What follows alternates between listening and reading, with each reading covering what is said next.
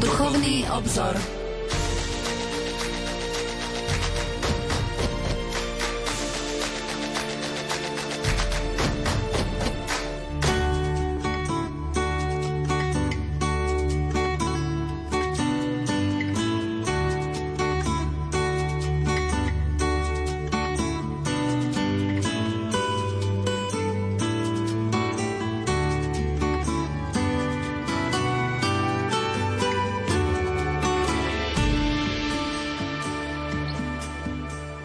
Požehnaný útorkový večer, milí poslucháči. Vitajte pri počúvaní relácie Duchovný obzor. Ján Pavol II, pápež, ktorého nebolo možné prehliadnúť, na ktorého nemožno zabudnúť, jeden z najväčších mužov našej doby, charizmatická postava skala v príboji, čo pripúšťajú i jeho kritici. Pre mnohých ľudí bol najväčšou morálnou autoritou v našom mnohými pochybnosťami naplnenom svete neúnavný ohlasovateľ Kristovho Evanielia bojovník za ľudské práva, obdivuhodný človek, ktorý zmenil beh udalostí, tvár sveta i milióny ľudských srdc. Čo tento veľký pápež hovorí o kňastve ako takom, ako pozerá na kňaza a jeho službu?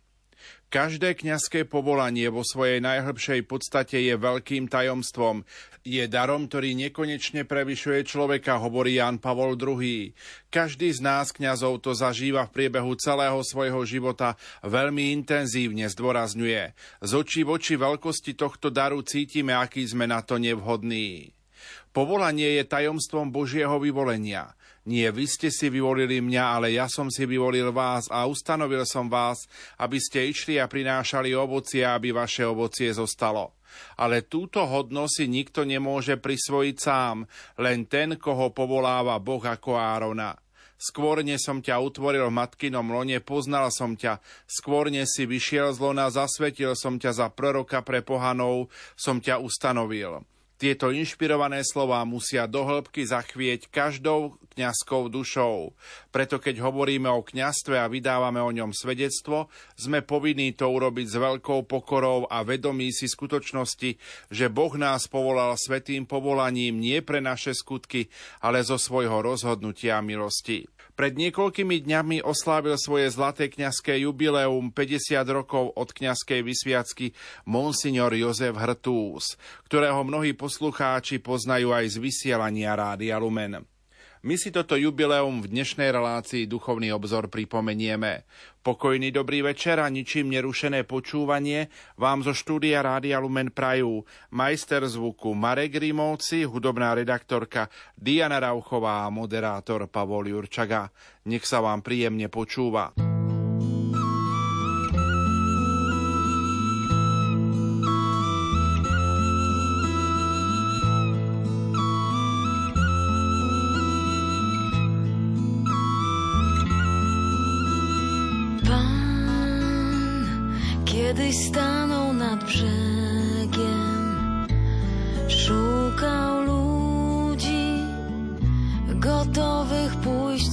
Za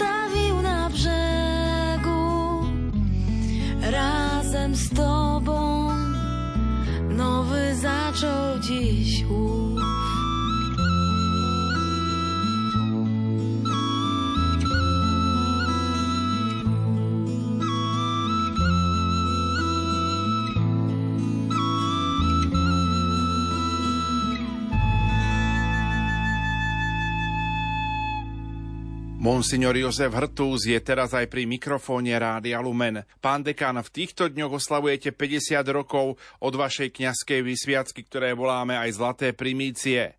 Chcem sa na úvod opýtať, ako sa rodilo vaše kňazské povolanie. Povolanie sa rodilo v mojom útlom detstve. Mal som možno 3, 4, asi 4 roky, lebo trojročný by som si to asi už tak nepamätal. Otec ma niesol do kostola, to bolo ďaleko dosť, cez vrch, na pleciach a Prišli sme do kostola, zobral ma do prvej lavice, aby som videl, pánka to tak volali. Pred, ako bolo zvykom, pred lavicami stali také slečny, dievčatá a ja som ich stále chcel až že buchnúť e, do, do chrbatu pestičkou, aby sa uhli, aby som videl pánka. Ako prišiel, videl som ho, povedal som si, a ja budem taký. A odtedy som sa rozhodol, že budem, stále to bolo vo mne a nikdy som vlastne nezapochyboval, že chcem byť kňazom. Taká perlička, keď som prišiel do seminára, prišiel z Nitry kolega, žiaľ už nežije, to bolo v 68 roku, teda veľmi, veľmi dávno a vraví ma skoro pohoršil. Ja som sa včera večer ešte prechádzal s dievčaťom a rozmýšľal som, či ísť do seminára, či nie. Ja som sa nad tým pozastavoval, to je ako?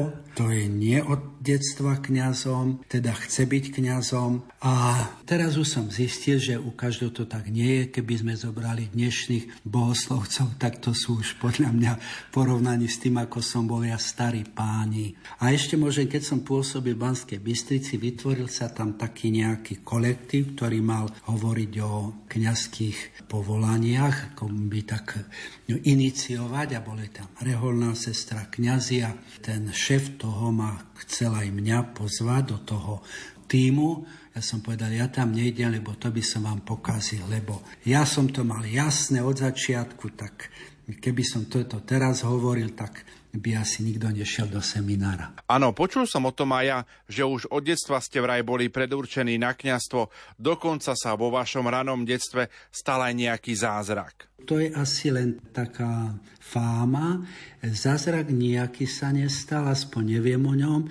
Ak niekto myslí, ak sa dostalo toto, čo som pred chvíľkou hovoril, že som mal také skoré povolanie a tak, ale nejako som to, nejaké zázračné volanie nezažil. Možno ešte môžem povedať, že nebolo to prvé povolanie moje túžba, lebo ako chlapec som pozeral z okna a popod okna tam išiel, ja viem aj jeho meno, toho ešte doteraz, toho pána, ktorý mal konia, ktorý mal mlaťačku a dizlak. To sa mi strašne ľúbilo. Viem, že som bol malý, malý a to bolo ešte predtým, než som prvý raz videl kniaza a vtedy som si povedal, budem takýto, alebo budem týmto.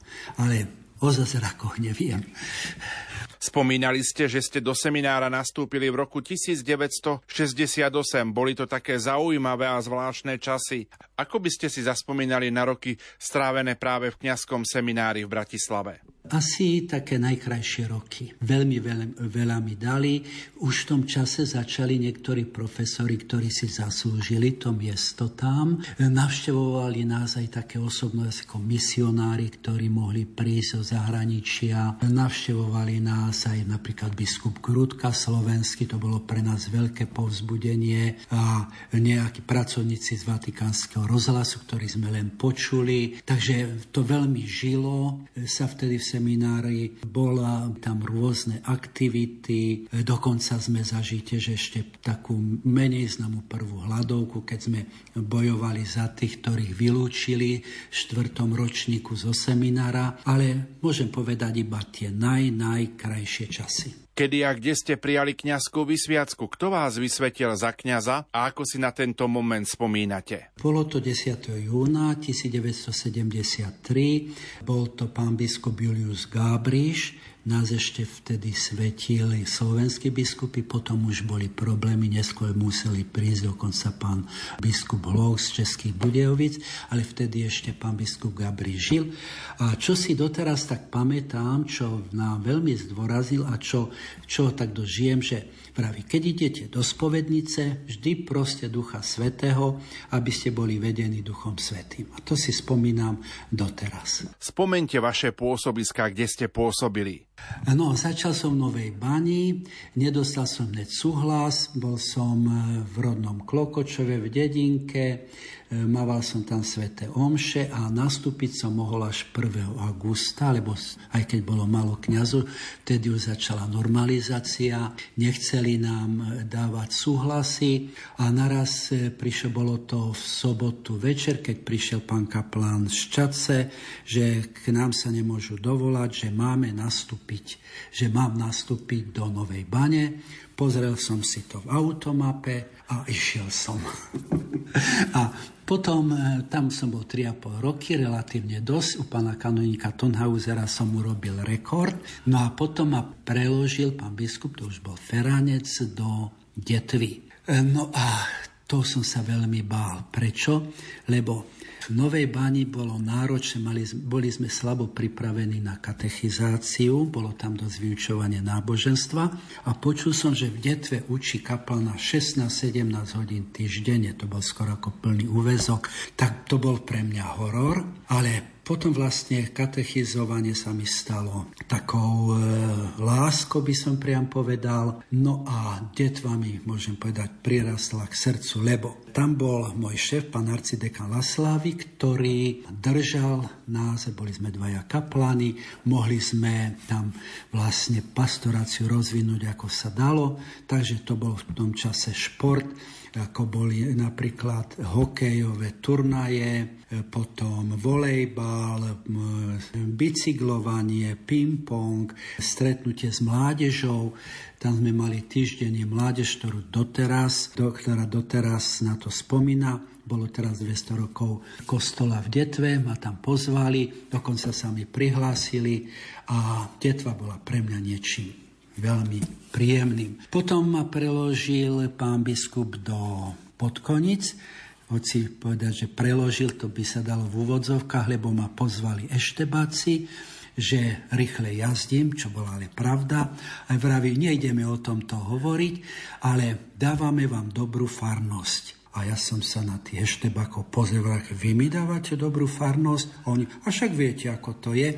Chceli ma tak zaviazať, že dávajú mi dobrú farnosť. A ja som povedal, boli ste tam? Ak ste tam boli, tak vôbec ja by som bol radšej kaplánom, lebo tá fara je v dezolátnom stave. Ja skutočne dva mesiace som býval u susedov, možno až tri. Faru sme reparovali a potom tam sa začalo pastorácia.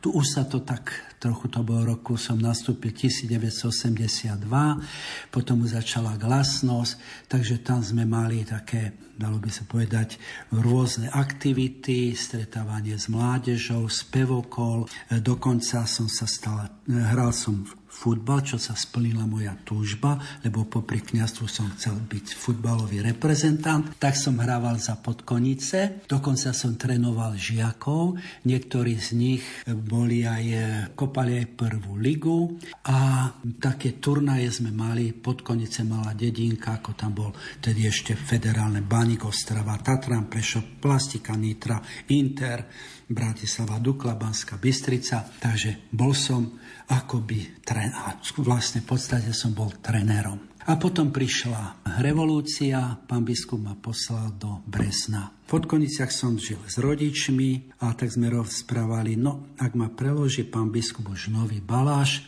tak najhoršie by bolo, keby ma asi dal do Bresna.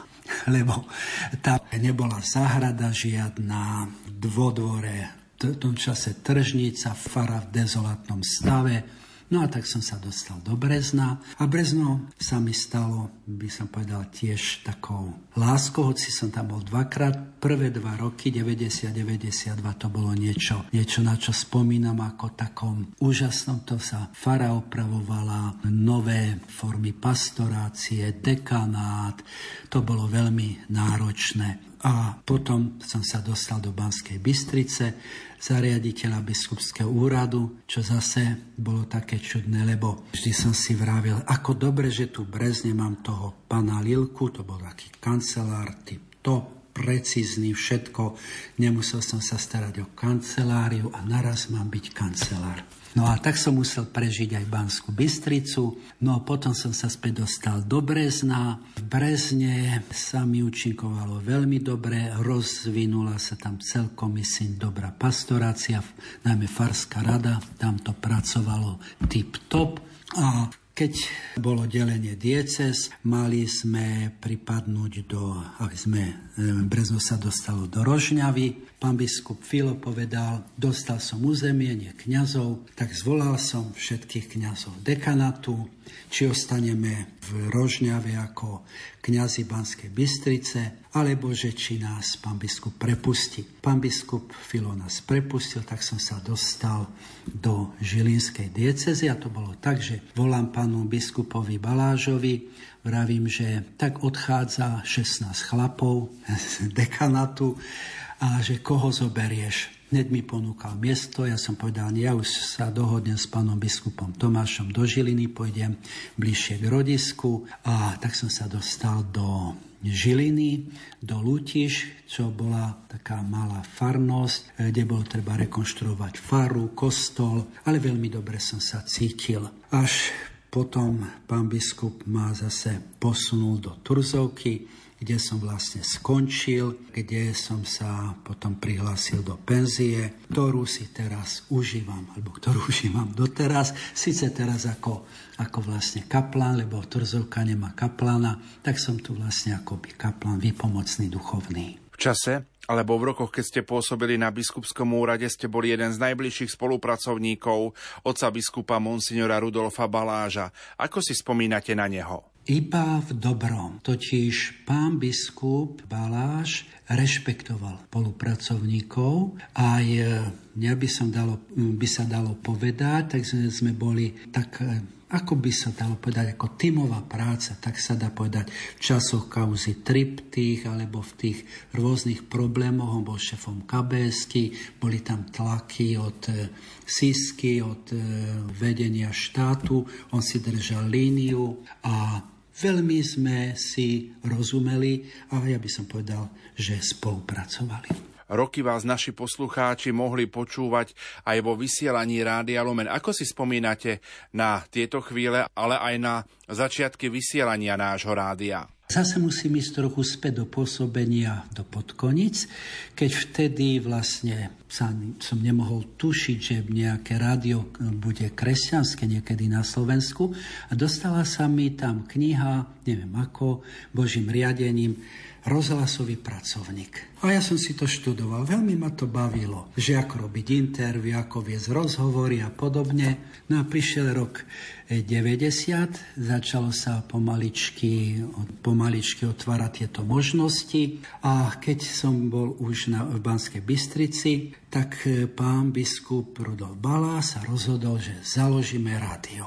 Ja som sa tomu veľmi potešil a tak založil rádio. A keď ma povolal ma do kancelárie, prvý raz hlasilo, že rádio Lumen, tak on sa ako až po, po stehnách plieskal, že máme rádio. No a ja som sa tam dostal do relácie Duchovný obzor, čo sa mi veľmi páčilo lebo som mal už prípravu, čítal som knihu o tom a veľmi tie časy dobre spomínam. Skvelú mal som spolupracovníčku, moderatorku Jarku Staršiu, potom e, Vlado Slovák mi umožnil, on to rozšíril takmer veľmi, veľmi toto rádio Lumen do rôznych častí e, Slovenska. Takže som sa tomu tešil a práca v Rádiu Lumen by som povedal, spomínam len a len v tom najlepšom. Poďme teraz zo spomienok do súčasnej situácie. Čo prežívate v tomto mesiaci jún, kedy ste slávili aj Zlaté kniazské jubileum? Čo teda prežívate v srdci v týchto dňoch? Tak by sa dal povedať vďačnosť, vďačnosť, vďačnosť. Lebo za všetky tie roky, ktoré som prežil ako v kňastve, čo niektoré som tie oblasti, alebo oblasti pôsobenia, miesta pôsobenia spomenul, môžem hovoriť o tom iba najlepšie a e, som vďačný pánovi, že ma povolal, že moja cesta ku kňastvu bola taká priamočiara, že od detstva som chcel byť kňazom a tu práve vidím a trochu sa vrátim k tomu, k tomu e, pôvodu alebo tomu základnému povolaniu, lebo maturoval som tu v Turzovke, kde aj teraz som na penzii a triedny profesor mi vraví, to bol 68, také otvorené, že, e, že seminár je v Nitre, bo vtedy bol pre Nitru len Nitre, on si to ešte pamätal. E, na, môj principál, pán Farar, Eugen Cajzel hovoril, že to je v Bratislave, ani to som nevedel. Maturoval som, nevidel som ešte bohoslovca, nevedel som, kde je fakulta. No a tak som sa dostal ku kňastvu, čo ma veľmi teší, splnil sa môj sen, spolu s kňastvom aj ďalšie sny, že som mohol športovať, dokonca, že som mohol pôsobiť v rádi Lumen, že som mohol tie dary, ktoré mi pán Boh dal nejako rozvinúť, lebo sveta Tereska povedala, kvet na lúke nemôže povedať, že škaredy, lebo by urazil tvorcu. A takže ja beriem tie dary, ktoré mi pán Boh dal, som sa snažil, no, ako tak zúročiť a preto som vďačný Pánu Bohu za to. No a penziu si užívam tak, že mávam svetomše ráno, po večer, spovedám ráno večer, potom eh, mávam biblickú hodinku, mávam cez prázdniny tenisovú školu pre deti, čiže obľúbená, máme cyklotúry, máme každú nedeľu florbal s eh, chlapcami, ministrantami, je to všetko otvorené. Takže by sa dalo povedať, že eh, necítim sa penzista, hoci penzista som, hoci nedá sa povedať, že vek je len číslo, to už badám, že nie je to tak, už nemôžem byť tak výkonný, ako som bol, ale nakoľko mi Pán Boh dáva síly, schopnosti, snažím sa ich zužitkovať. Čo pre vás znamená byť kňazom? E, byť kňazom je, ako by som povedal, e, príliš nerozlišuje medzi napríklad manželstvom, iným povolaním, dokonca Počas primičnej omši som sobášil moju sestru, ktorá bude mať teraz tiež 50 zlatý sobáš. Takže by som až nerozlišoval, čo pre mňa znamená, tak by som asi povedal, že byť tam, kde ma chce mať Pán Boh. Ak sme tam, kde ma chce mať Pán Boh, tak On vie najlepšie, čo k životu potrebujeme. On vie najlepšie, čo je pre naše dobro. Takže pre mňa byť kňazom znamená prijať pánovo povolanie, tešiť sa z toho a usilovať sa žiť, byť s pánom. Za tých 50 rokov kňastva, čo bolo pre vás ťažké a čo bolo možno to najkrajšie, na čo často spomínate? Tak e, to ste dali dve také protikladné veci. Najkrajšie, najťažšie. Ja to tak beriem, že pán ma vedie vždy cestou radosti. Takže ťažké veci ani nejako skutočne úprimne vravím, Neviem sa rozpamätať. Mnohí hovoria, kňazstvo to je kríž, to je krížová cesta, to musíme znášať. Veľakrát hovoria tak aj e, o kresťanstve, že to je nie kríž. Pán Ježiš povedal, že áno, to chce za ním, nech vezme kríž, ale skutočne neviem sa rozpomenúť, že by som bol v takej nejakej veľkej kríze, alebo že by som ľutoval, že som sa stal kňazom. Snáď si neviem ani spomenúť, že by to bola ani chvíľa či hodina, vždy som sa tešil, že kňazom som. A najkrajšie, tak by som povedal, možno spomiem za seminár, bolo to po prvom piatku, prišiel som do izby a pred prednáškami povedal som si, aký krásny všedný deň. A to je tak asi, že všedný deň, všedné dni, to sú tie najlepšie a najkrajšie, lebo ma vedie pán. Nech to neznie ako fráza, ale tak to beriem. V závere býva zvykom povedať pár slov ako odkaz pre našich poslucháčov. Čo by ste im teda adresovali? Teším sa za priazen tých, ktorí si ma ešte pamätajú. Prajem vám, aby vás Radio Lumen vždy obohacovalo, aby ste si ho s radosťou pustili a aby pre vás bolo tým, čo je v názve svetlom.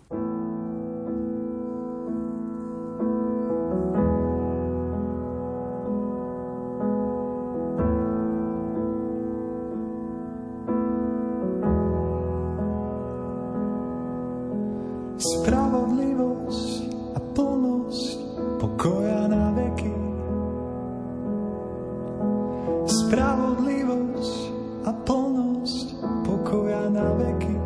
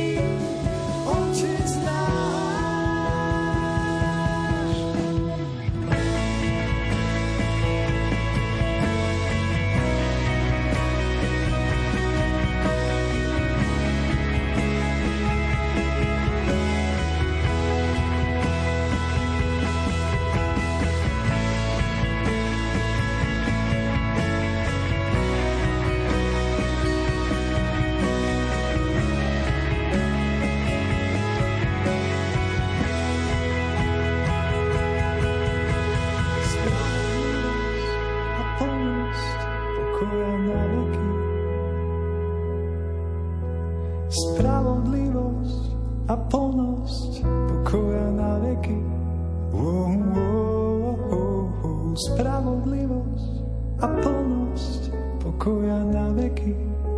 V Tvojom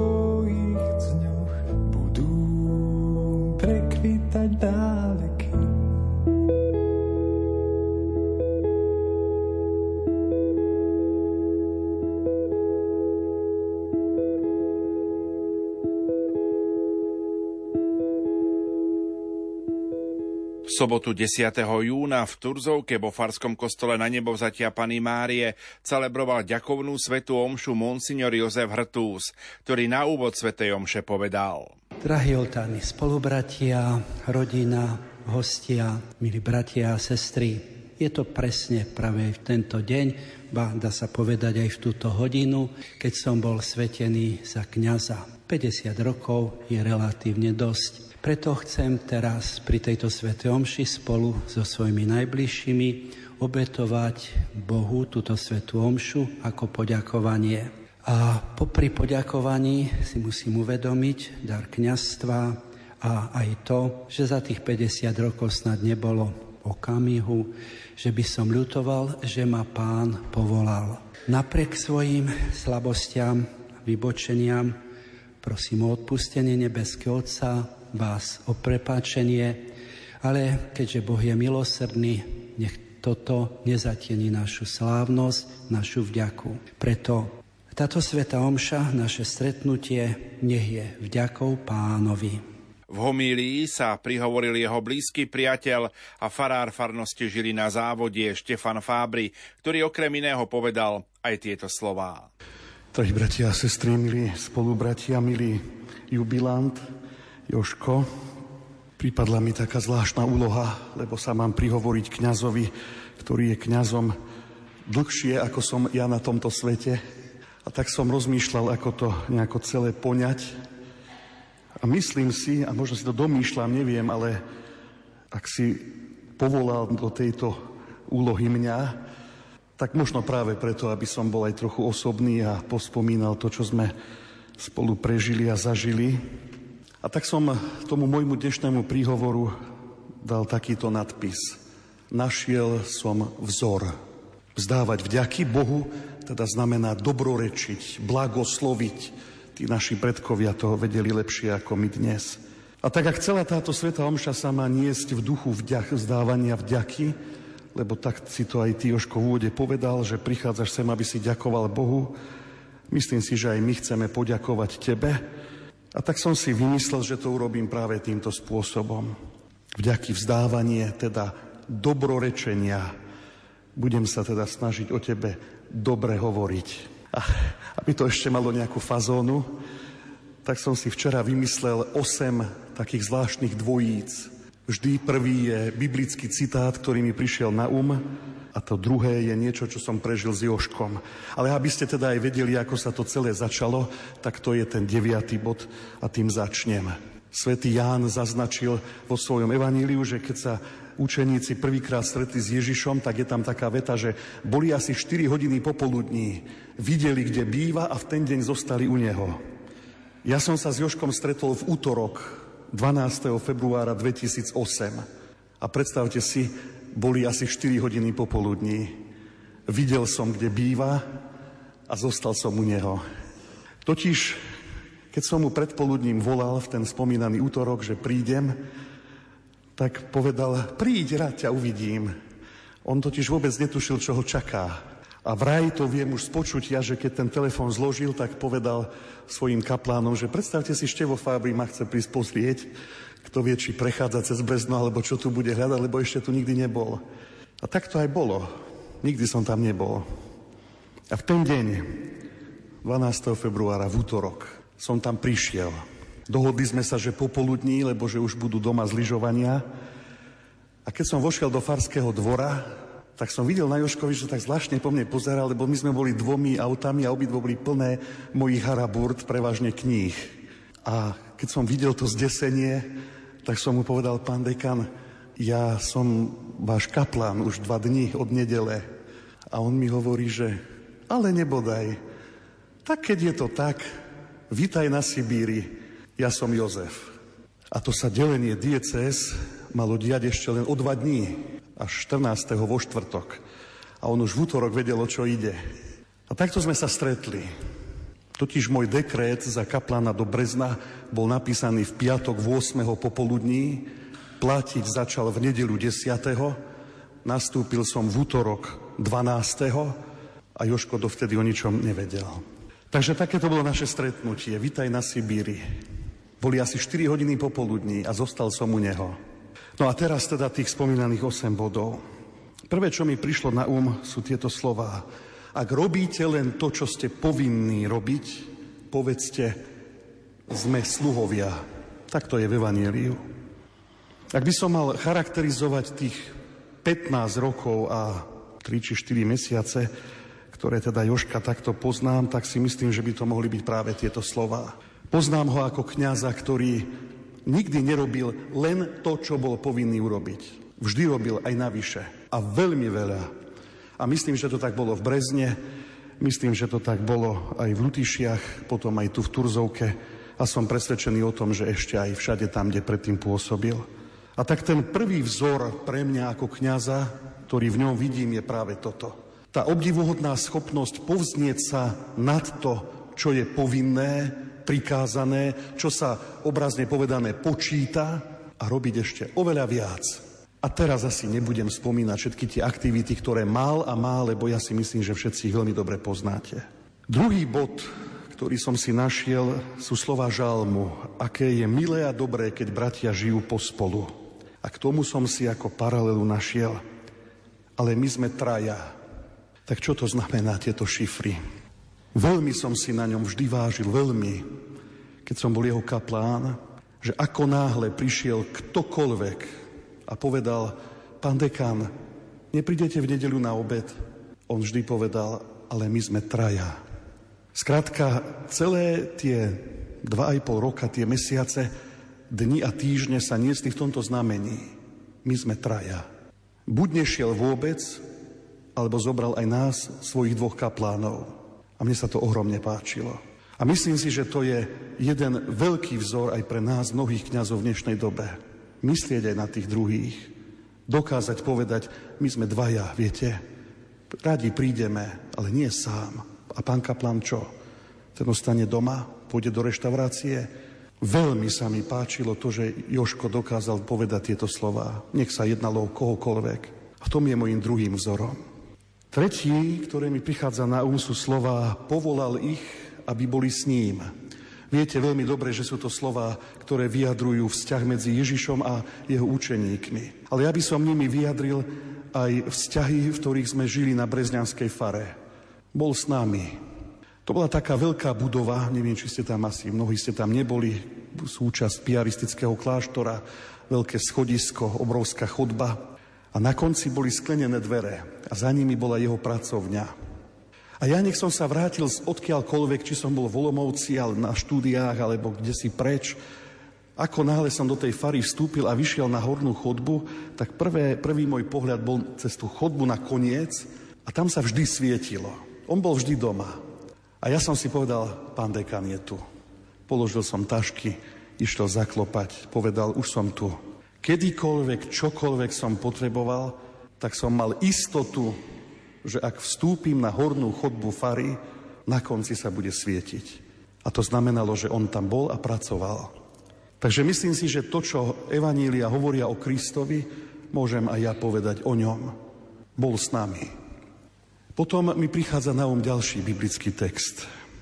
Keď Ježiš vystupoval do Jeruzalema a hovoril o predpovedi svojho utrpenia, tak evangelista zaznačil, že oni sa cestou škriepili, kto z nich je väčší. Zvláštne, že? Tak toto apoštoli vtedy nejako videli.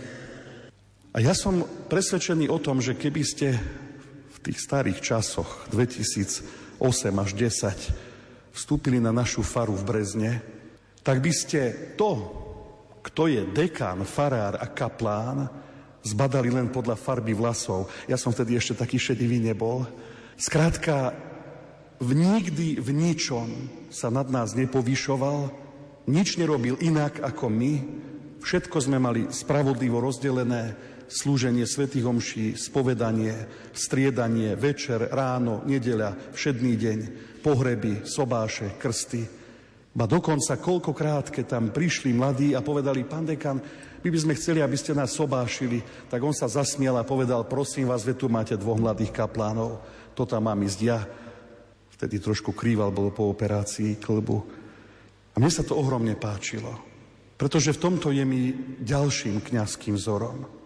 Tak ako sa Ježíš istým spôsobom zarmútil, keď vedel, že tí učeníci sa aj v tej svetej chvíli, kedy hovorí o svojom utrpení, hádajú o tom, kto je väčší a povedal, medzi vami to tak nebude, nesmie to tak byť, ako je to medzi synmi tejto zeme, tak on to žil.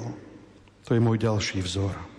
Trošku to súvisí s tým ďalším bodom, ktorý som si vybral, a to sú slova Ježiša, vy všetci ste bratia, povedal to učeníkom. A teraz už prichádzam do Lutíš, Raz ma tam zavolal na Birmovku, aj som trošku pomohol so spovedaním, ale potom aj s tou slávnosťou a zažil som zvláštnu situáciu. On už vítal pána biskupa na fare a ja som bol v zakristii s ministrantami a raz som sa jedného opýtal, prosím ťa, nevieš, pán dekan nespomínal, či treba pripraviť aj kadidlo? A na túto moju otázku nastalo zdesenie v zakristii a zborovo zaznela otázka, on je dekan? A ja som chytro povedal, prepačte, pán farár, pán farár. Nemal som to tam kedy s nimi rozoberať. Vy všetci ste bratia. A to je môj ďalší vzor, ktorý v ňom vidím. Nikdy neriešil, či je monsignor, dokonca ešte aj z tých obrázkov, ktoré asi dostanete po Svetej Omši. Aj tam to chcel vyškrtnúť, ja som to tam potom nechal. Vyvolal, že či to tam necháme, ale napokon sa nechal presvedčiť. Nikdy sme neriešili a on neriešil, či dekan, či farár, či taký, či onaký. Ani tým ministrantom, farníkom. My sme ho všetci volali pán dekan. A on keď prišiel, tak sa predstavil, že je pán farár. Myslím, že málo kto z tých dekanov, ktorých poznám, by to dokázal. Ďalší text je z pera svätého Pavla. Kto nechce pracovať, nech ani nie je.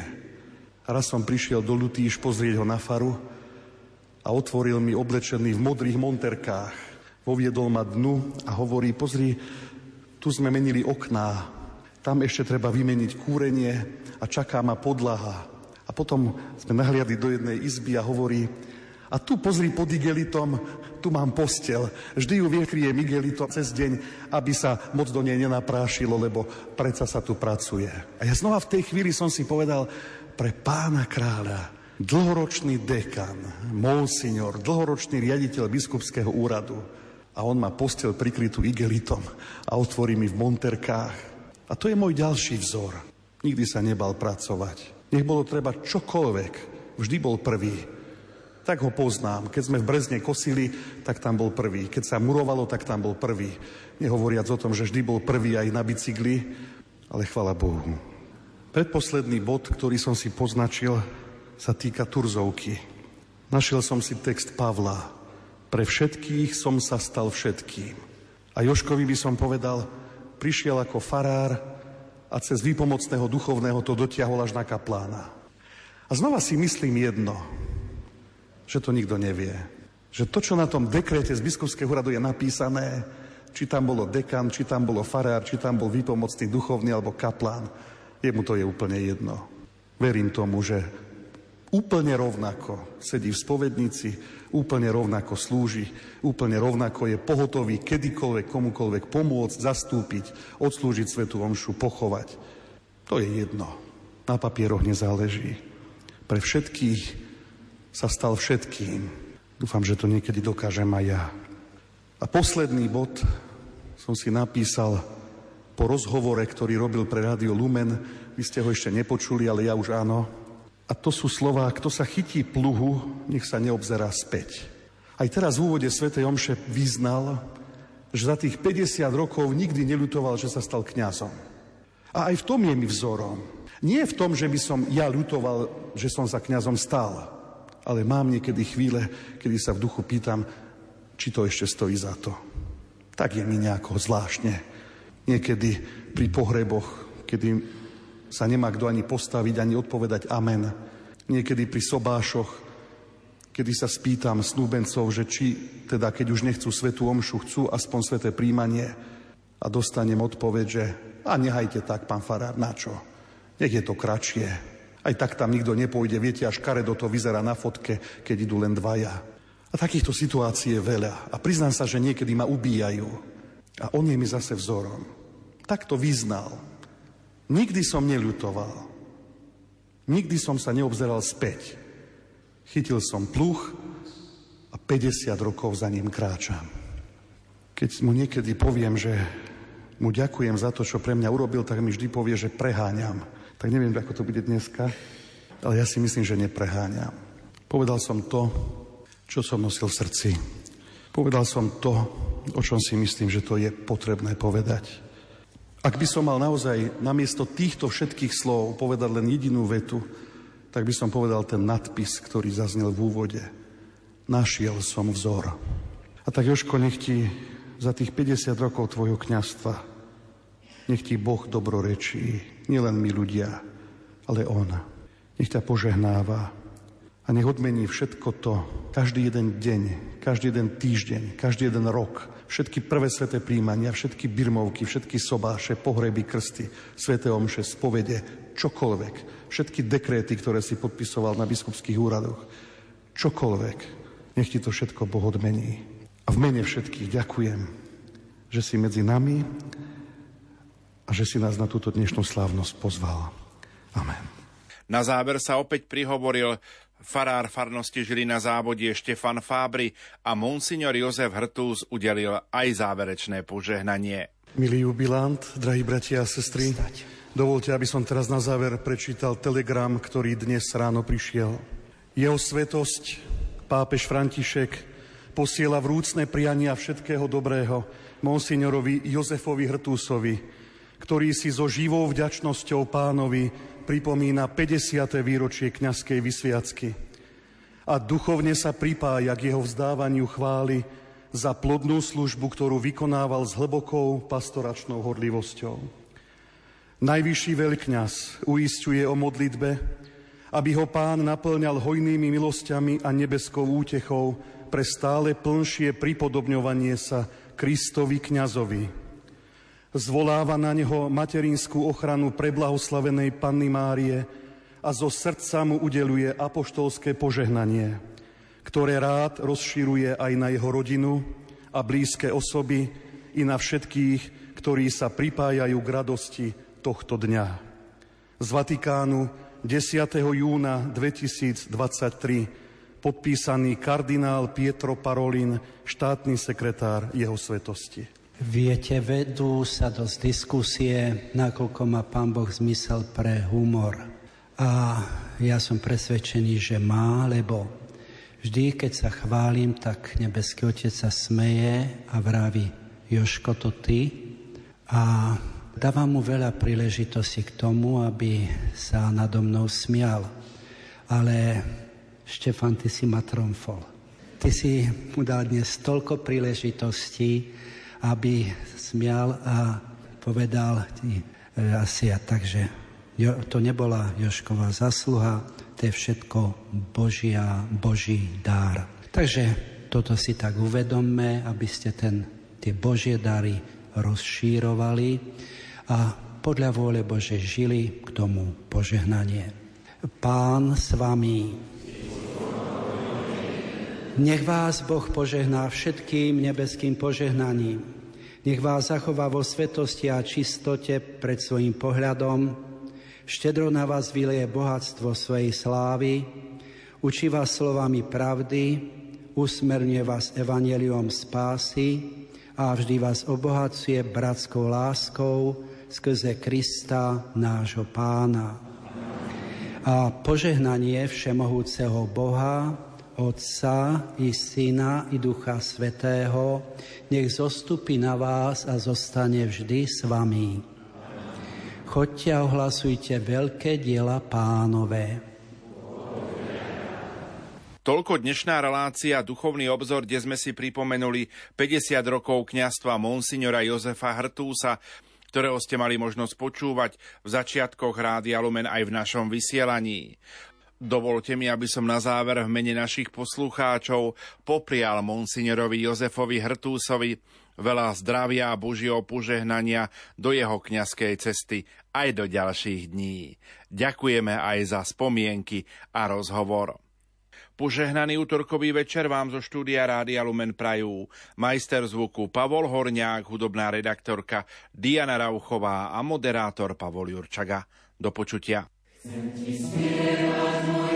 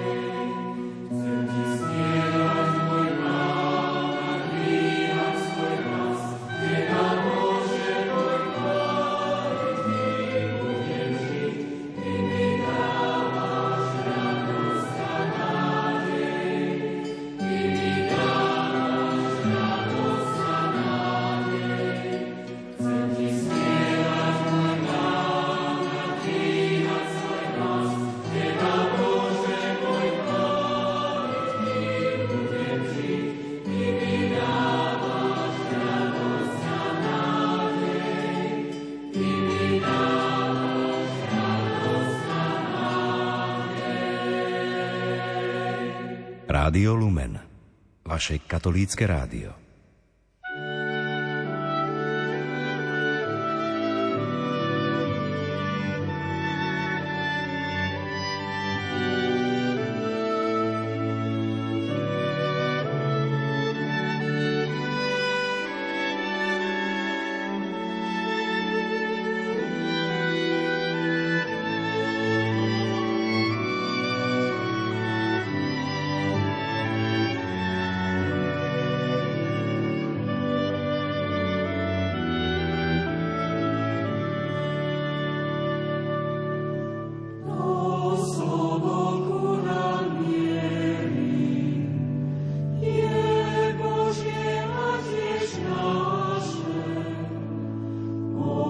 Rádio